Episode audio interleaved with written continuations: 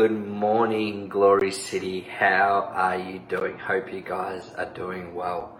Um, yeah, maybe some of you are watching this right now on Zoom. Maybe some of you are watching it back. Um, I believe this morning, we're going to get right into it.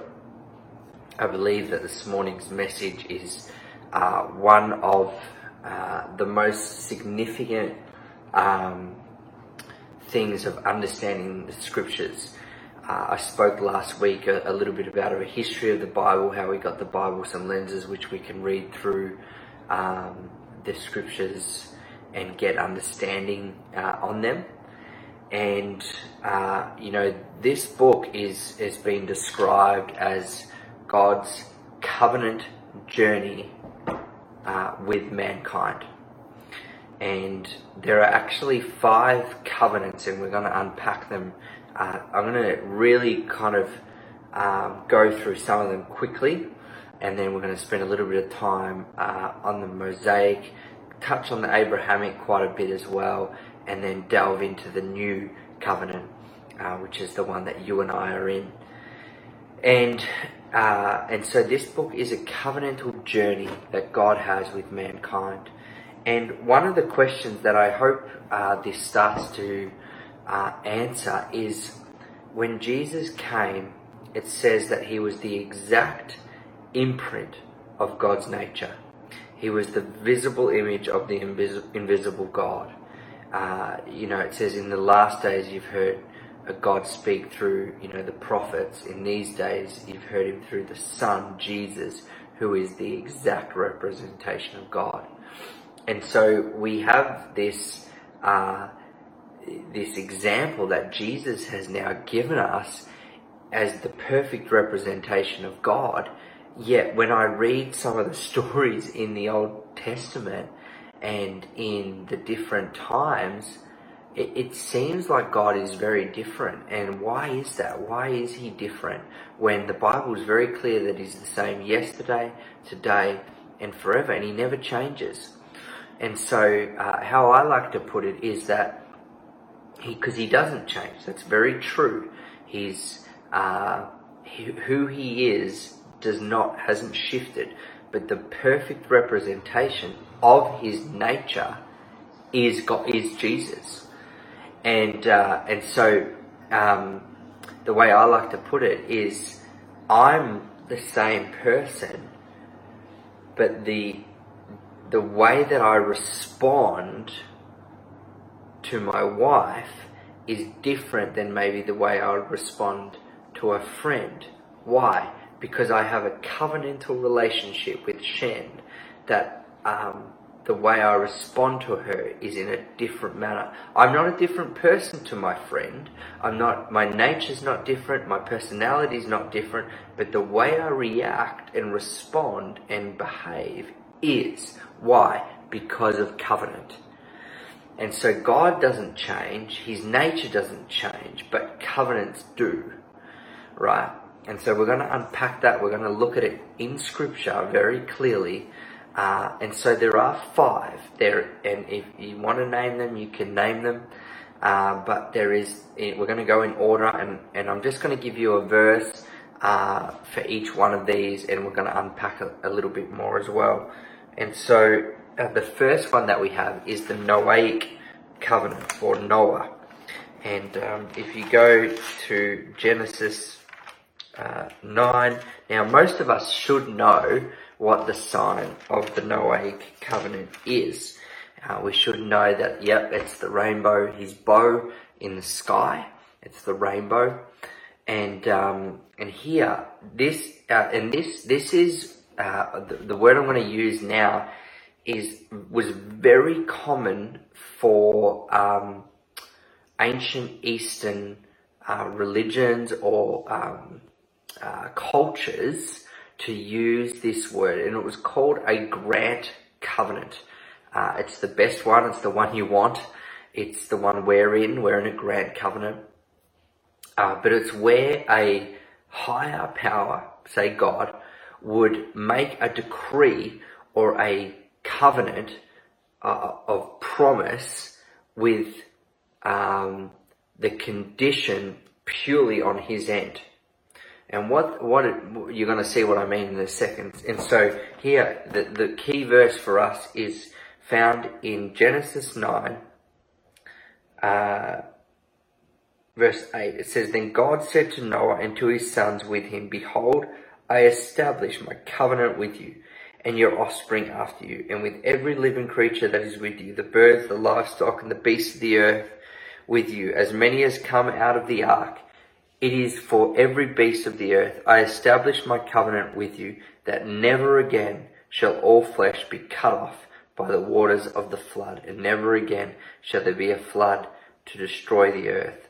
And God said, This is the sign of the covenant that I make between me and you and every living creature that is with you for all future generations.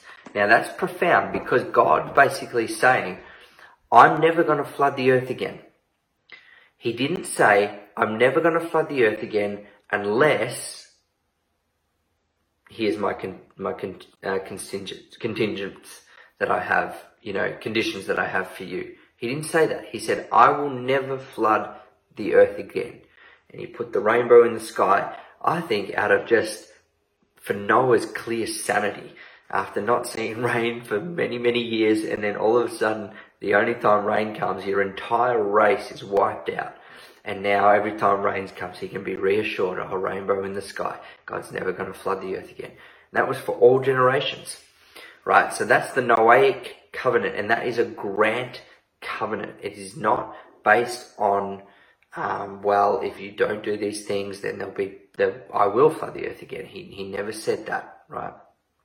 So, the next one that we have is the Abrahamic covenant. Um, and so this one is, I think some of us might know this a bit more clearer, uh, but the uh, scripture that we have is in Genesis 17, uh, verse 9. So you've got your Bibles, go to Genesis 17, verse 9. And it says, And God said to Abram, As for you, you shall keep my covenant, you and your offspring after you, throughout the generations. This is my covenant which you shall keep between me and you and your offsprings after you. Every male among you shall be circumcised. You shall be circumcised in the flesh of your foreskin, and it shall be a sign of the covenant between me and you. And he, he goes on and he says, um, So shall my covenant be in your flesh, an everlasting covenant. And he says, I'm going to make you a father of many nations. He didn't say, I'm going to make you a father of Israel. He said, I'm going to make you a father of many nations. Right? As many as the sand, and the seashores, you know, many as the stars in the sky. Alright? It's really important that we understand firstly that the sign of the Abrahamic covenant was circumcision and that God said, I will make you a father of many nations. Right? Abraham did some silly stuff. He lied. He did a bunch of stuff that wasn't great.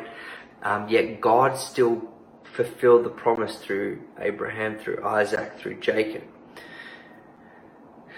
And the, the, the shadow all of these are a shadow of the one to come, right, which is Jesus. So that as well is a grant covenant. That is a, hey, by faith you believe this and it was a credit to Abraham as righteousness. Right? That's why we're, can, we're called children of Abraham. We're called sons and daughters of Abraham. He's the father of faith because by faith he believed God and it was accredited to him as righteous. So this also was a grant covenant. and then the next covenant that we have is the Mosaic covenant. And now when, um, when, uh, this, uh, when the Bible refers to the old covenant, it is always referring to the Mosaic covenant. You're going to see that. But uh, whenever there's a, a, reference in the New Testament or the New Covenant about the Old Covenant, the old has passed away, the new has come, that's talking about the Old uh, the Mosaic covenant. It's it's not talking about the Abrahamic. It's not talking about the Noahic. And and then there's the uh, the final covenant in the Old Testament is the Davidical covenant or the da- uh, covenant of David. And so we we'll just do the da- we'll do uh, we'll do Moses. Sorry, right now. So Exodus 19. this is this is awesome. This is really cool. So Exodus 19 and uh, we're going to go down to verse 5. I'm going to spend a little bit of time here. Now, therefore, if you will indeed obey my voice and keep my covenant, you shall be my treasured possession among all people, for all the earth is mine. And you shall be to me a kingdom of priests and a holy nation. These are the words that you shall speak to the people of Israel. Wow. So here, God offers, they come, you got to picture this with me. God, uh, uh, Israel, been captive for 400 years. Moses leads them out of, out of uh, Egypt, out of slavery, and he leads them into the wilderness, and they're at, they're at Mount Sinai, right? And uh, and now the law isn't isn't in play. There's been about 2,800 years, uh, and and the law has not been mentioned.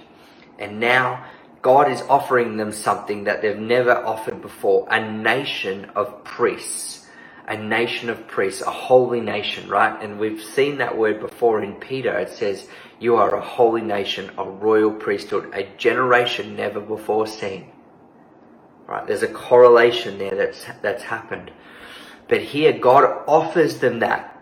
Now, in, in fairness to Israel, all they've known for 400 years is uh, God, that gods are like Pharaoh, right? That's all they've known. And they've just seen like some horrific stuff happen uh, to get them out of slavery.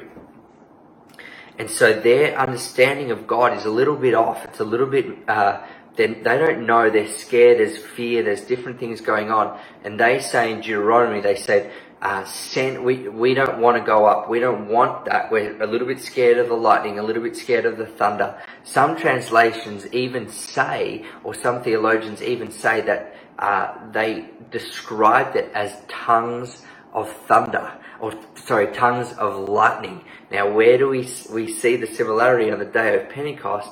The tongues of fire, right? That fell, and so here they, the Israelite, we don't want, we want a mediator between God and us. Right? This is Israel's worst day. This is their worst moment. And so here they send Moses up the mountain and he comes back with tablets, two tablets. Right? And, uh, and what happened here is God offered them a grant covenant. But what took place is they lessened the covenant to what's known as a kinship covenant, which is basically where two equal parties, it's like a husband and a wife, and they're two equal parties that have to keep their end of the bargain or their end of the covenant to make this covenant work. Right? It's, it's conditional. There's conditions that are in play now that to make this covenant work. They were like, hey, we, we don't want that we want a mediator between God and between man and between and the people, right? And so here Moses comes down and the Bible actually describes that the tablets were written on both sides. You can read it, I think it's in Exodus 32.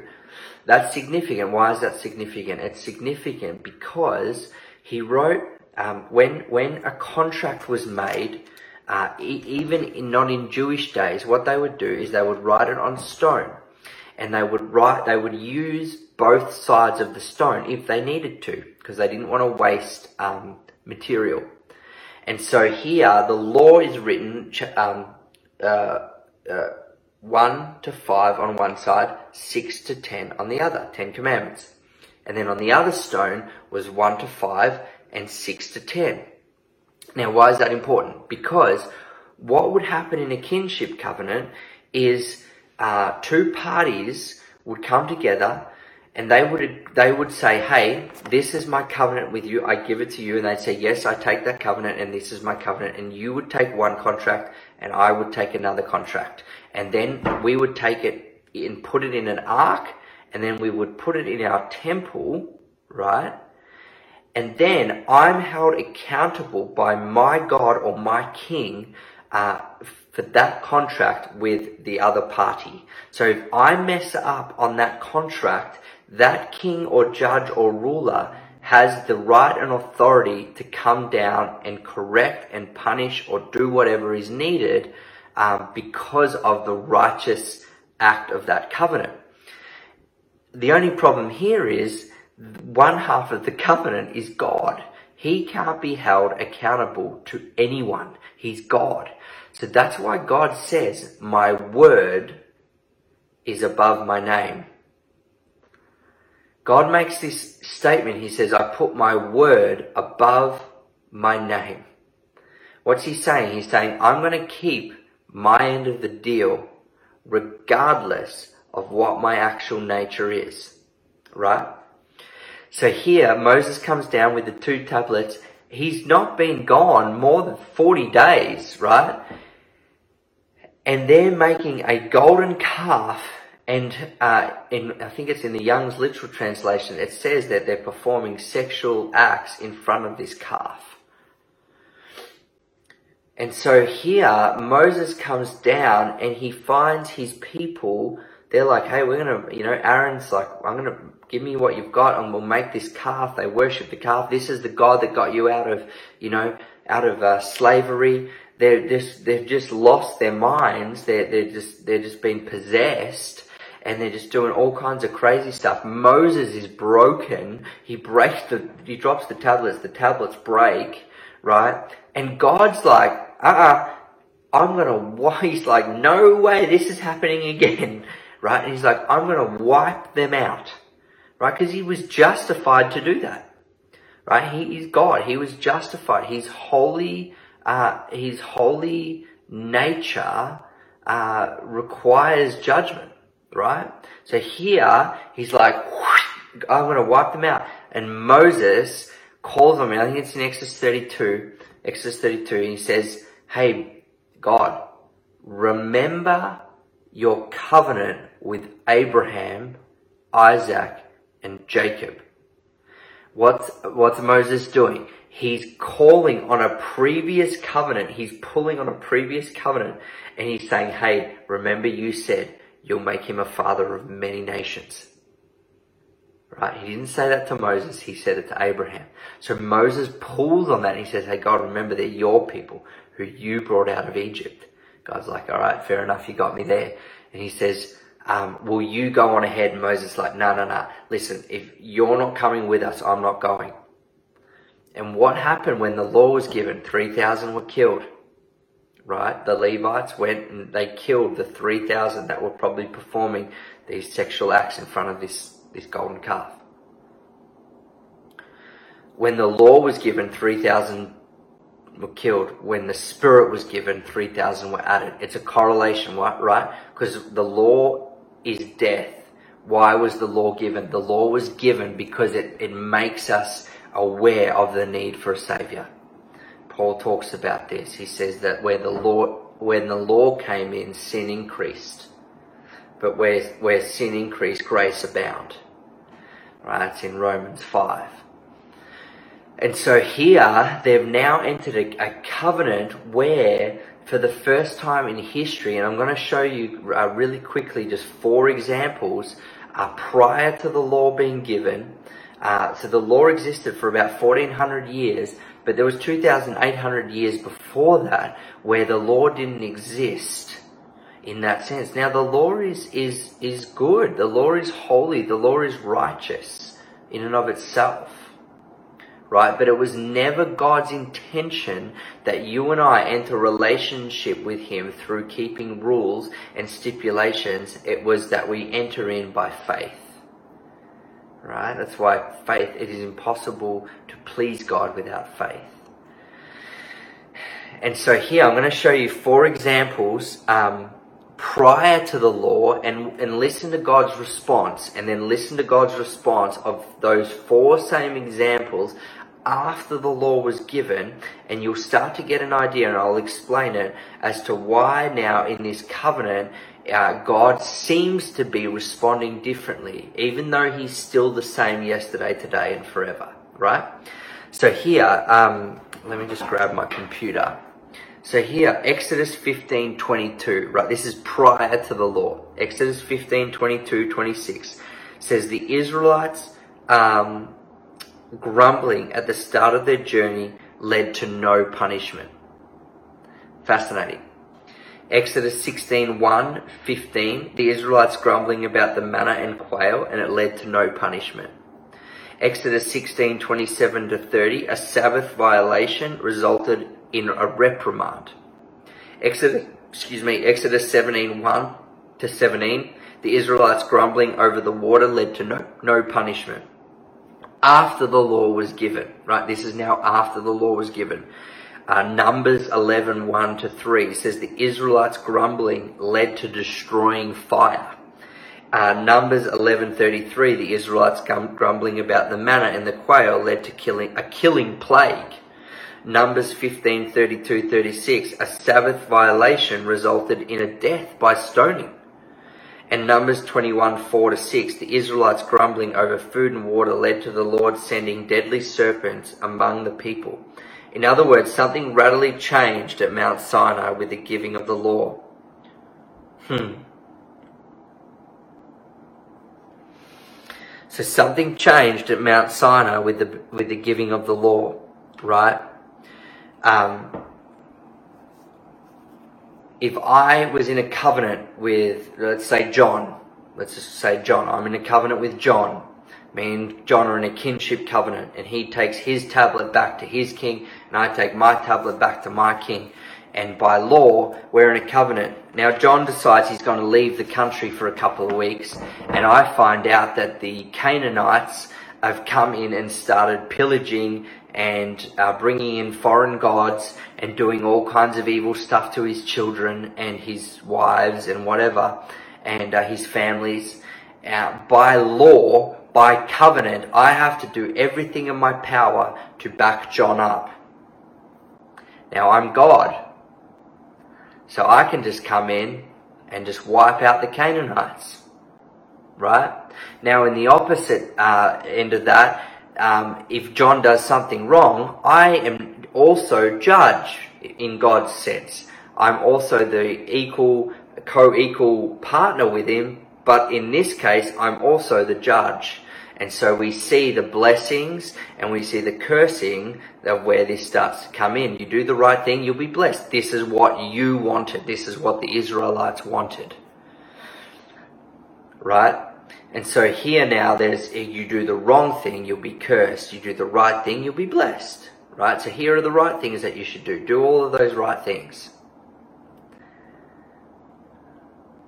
Right? So I'm now playing uh, co-worker with these kinship. I'm on an equal party, but I'm also the judge and the mediator of what's right and wrong.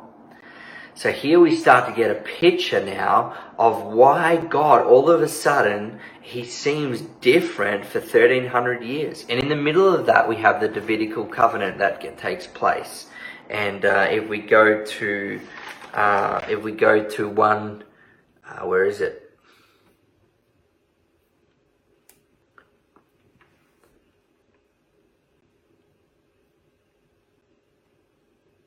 2 Samuel 7 says this um, Go and tell my servant David, this is what the Lord says. Are you the one to build me a house to dwell in? I have no, not dwelt in a house from the day I brought the Israelites up out of Egypt to this day. I have been moving from place to place with a tent as my dwelling. Wherever I have moved with all the Israelites, did I ever say to any of their rulers whom I commanded to shepherd my people, why have you not built me a house of cedar? Now then, tell my servant David, this is what the Lord Almighty says. I took you from the pasture, from tending the flock, and appointed you to rule over my people Israel. I have been with you wherever you have gone, and I have cut off all your enemies from before you. Now I will make your name great, like the names of the greatest men on earth, and I will provide a place for my people Israel, and I will plant them so that they can have a home of their own and no longer be disturbed. Wicked people will not oppress them any more as they did at the beginning and have done ever since the time I appointed leaders over my people Israel. I will also give you rest from all your enemies. The Lord declares to you that the Lord himself will establish a house for you. When your days are over and your rest with your ancestors, I will raise up your offspring to succeed you. Your own flesh and blood I will establish his kingdom. He is the one who will build a house for my name and I will establish the throne of his kingdom forever. I will be his father and he will be my son. When he does wrong, I will punish him with a rod wielded by men with floggings inflicted by human hands. But my love will never be taken away from him, as I took it away from Saul, whom I removed before you. Your house and your kingdom will endure forever before me. Your throne will be established forever. This is the covenant God made with David Hmm. David set before the Lord in verse 19 and says, As if this verse were not enough in your sight, sovereign Lord, you have also spoken about the future of the house of your servant, and this decree, sovereign Lord, is for a mere human. Right? Uh, it's, it, some translation says the human race. It says, Sovereign Lord, verse 28, 29, you are God, your covenant is trustworthy, and you have promised these good things to your servant. Now be pleased to bless the house of your servant, that it may continue forever in your sight. For you, sovereign Lord, have spoken with a blessing. The house of your servant will be blessed. David, eh, God saying to David, I'm going to make your house, I'm going to establish your house forever. And we know that it says, you know, that the throne of David, that Jesus sits on the throne of David, the mercy seat, the throne of David and uh, and it's just incredible that God, through the lineage of David, established his king. His his son came through the lineage of David, and he came through the lineage of Abraham. And we're going to see that. So if you go to Matthew uh, one, Matthew one. Hmm. says this the book of the genealogy of Jesus Christ the son of David, the son of Abraham. This is this is profound. This is awesome, right? Hmm.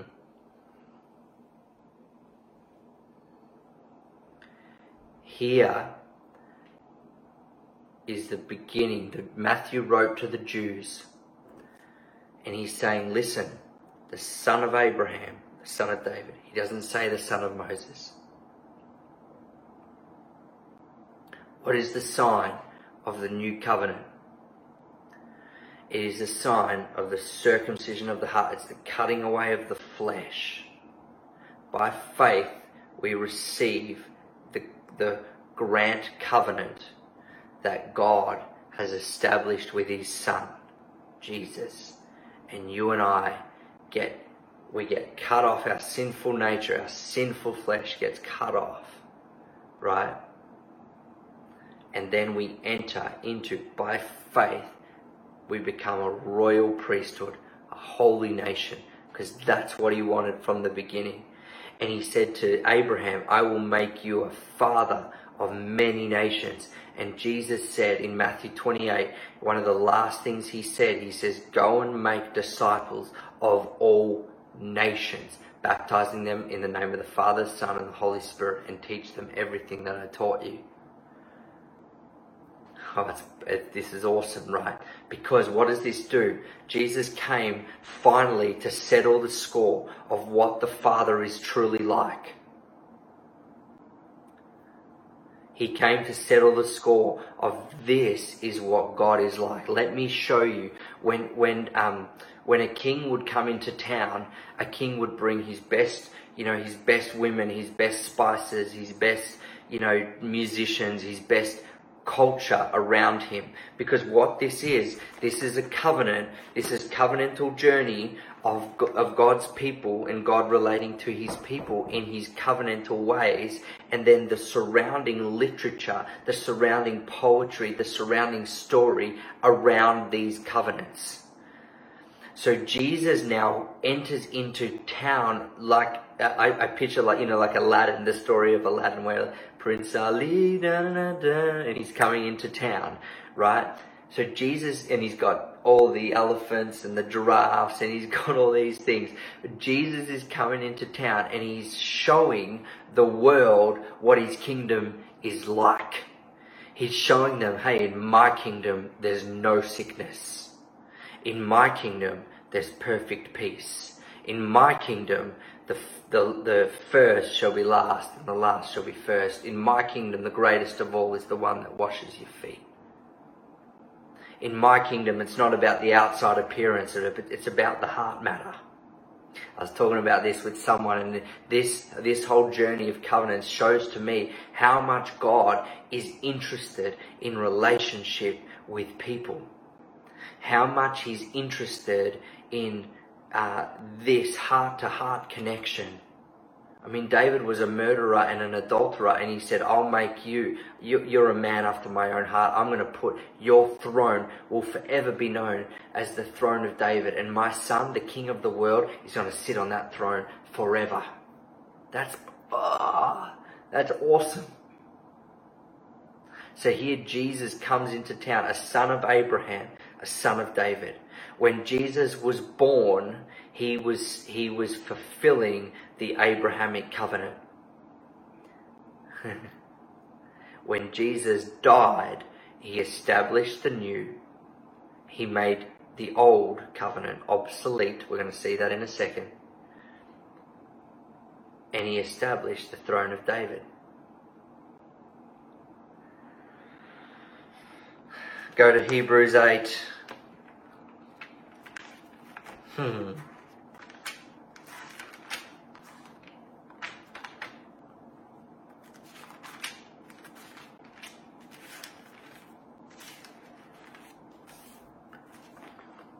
Hebrews 8 says this.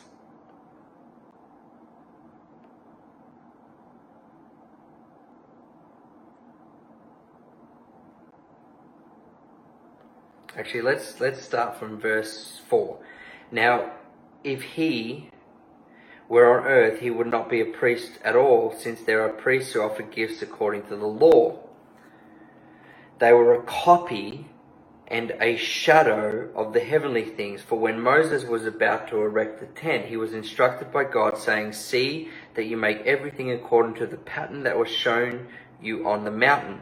But as it is Christ has obtained a ministry that is much more excellent than the old, uh, is much more excellent than the old, as the covenant he mediates is better, since it is enacted on better promises.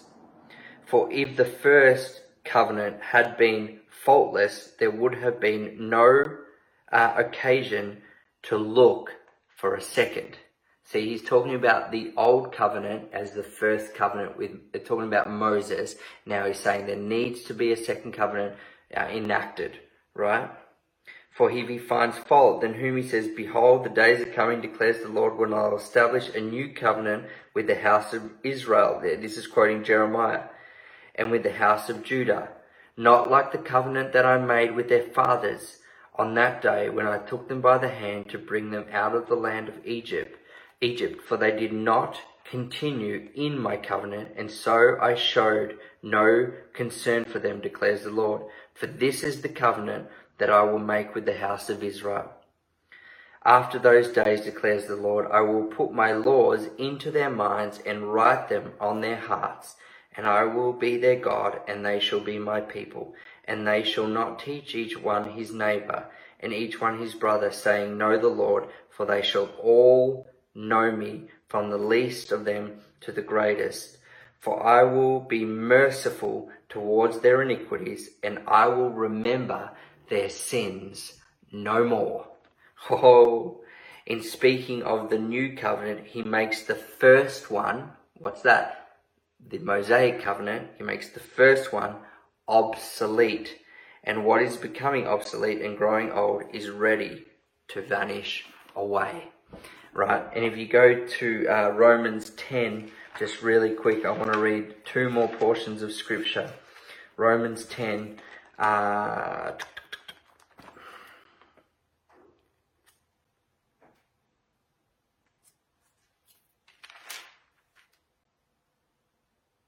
verse 4 it says, For Christ is the end of the law for righteousness to everyone who believes. Christ is the end of that way of doing covenant. And now we become righteous by faith and we get the circumcision of the heart, right? That takes place where the sin is removed as far as the east is from the west. He remembers our iniquities no more. Why?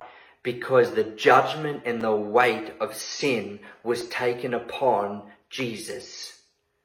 Right? No longer are the law requirements needed to live in that standard. That's why he says, you've heard it say, but I say.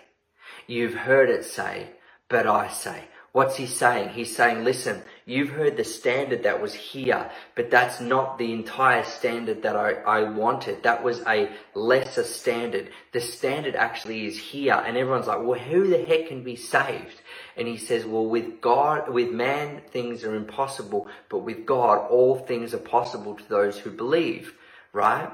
And, and that's why Paul over and over again is like, uh, it's no longer I who live, it's Christ who lives in me. I was circumcised. I'm no longer a, a slave to sin. I'm a slave to God. He's, he's making the comparison to the Abrahamic covenant of the circumcision of the heart uh, and the circumcision of, of the flesh, right? He's making the comparison. He's saying that I'm, we, that's now uh, that was Abraham, but we've now been circumcised and in our heart, and we now are a royal priesthood, a holy nation, a generation never before seen, and by faith we enter in to the better promises that God has for us. Ah, oh, man, it's awesome. It's so, so, so good. And then uh, the last uh, verse that I want to see, I think I've got it written down here. Uh, it's, it's 2 Corinthians 3, verse 6, and it says this He has made us competent as ministers of a new covenant. He's made you competent, not of the letter, but of the spirit. He's talking about the old. For the letter kills. Right? When the letter came in, the law, 3,000 died but the Spirit gives life. In other words, when the letter of the law was given, the letter brought death, right? So the letter, the letter brought death. Well, that's a good catch there. We'll keep it rolling. the letter brought, the letter brought death. But where the Spirit of the Lord is, there is liberty. There is freedom. Right? And now we are in we are in the new covenant, which is a grant covenant, which is freely given to us if we receive its everything, all the promises we receive by faith. We receive, we believe. The more we believe, the more we receive. Right? The, the Bible said, Paul writes about that there's a veil, right, over the eyes, even today, uh, when Moses is read, that it's like there's a veil that is there, and it says when we turn our affection, the veil is removed. Right? It's up. It's that's the word apocalypse. It's it's revealed. God has been revealed through the lens and the nature of Jesus. It's awesome. So when Jesus died, the old passed away when he resurrected, he took up residency on the throne of David, the mercy seat of David. That's why you and I, we're in the age of mercy.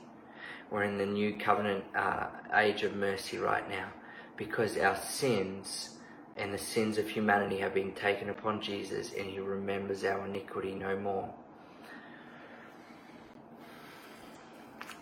I hope that helps paint a picture for you of the covenantal journey that God has been on with humankind from the beginning. And how? Why is this so important? It's so important because Jesus Christ is the truth about God. You know, people often, um, you know, they'll take earthquakes or, or famines or things that are happening um, around them and they'll say, oh, this is the wrath and the judgment of God upon humanity. Uh, for whatever you fill in the blank for whatever thing, the bushfires or the it, it's it's the, they just say something uh, silly around well the bushfires is God's judgment uh, over Victoria for for uh, for the way they the, the the debauchery that they're living in or or whatever it is that that they throw onto and they say well that's the judgment of God um, yeah, God had to judge in the Old Testament, in, in the Old Covenant, in ways because He's righteous, because He's holy, and because He, because of the kinship covenant, He had to do that. But Jesus Christ is the perfect imprint and the perfect representation of God. His nature now has been revealed. You know, it, it, it's His standard has been revealed. His character has been revealed. How many storms did Jesus bless? None. He rebuked the sons of thunder for trying to call down fire on a city. Well, where did they get that from? They got that from, you know, Sodom and Gomorrah. They got that from Lot. They got that from the days in Elijah. They got that from their Bible. Right? And he's saying, ah, you do not know what spirit you are of right? He brought his he brought his entourage with him and he says, Let me, hey, guys, guys, let me show you once and for all. Let's settle this what my kingdom is like. This is what my kingdom's like. Be healed. Multiplication of food. There is no lack. Perfect peace. And that's why he taught us to pray. Your kingdom come.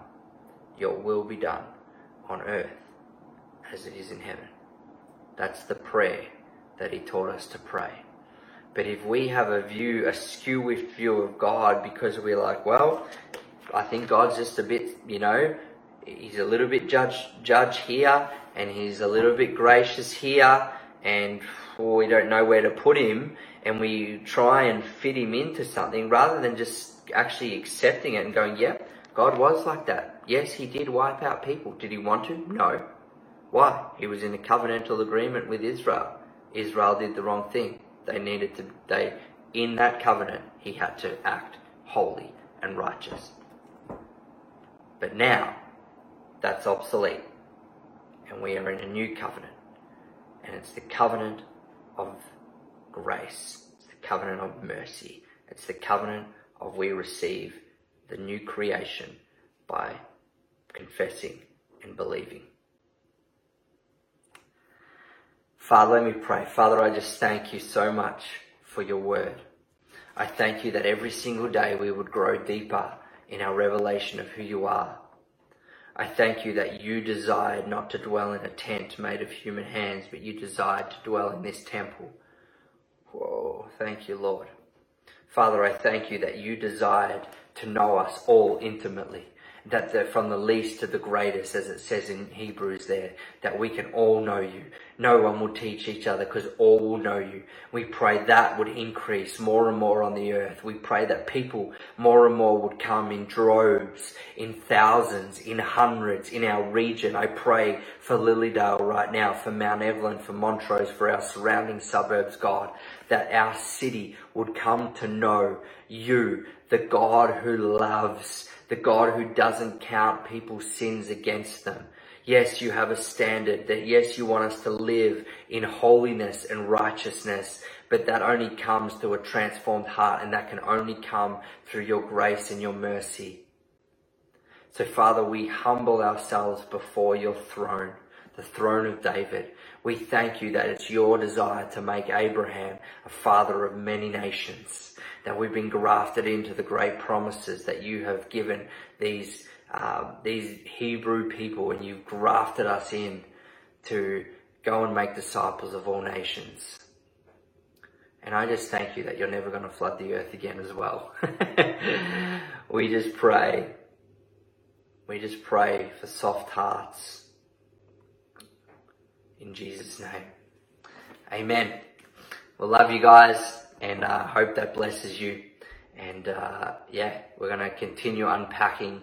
Um, Jalil's going to share next week about the uh, about Jesus, more of the picture of Jesus through uh, the Old Testament, and the parallels are just profound. And hopefully you've seen some today as well. But um, he's just I know he's just going to do a fantastic job next week. So tune in for that. Love you guys. Take care. Bye bye.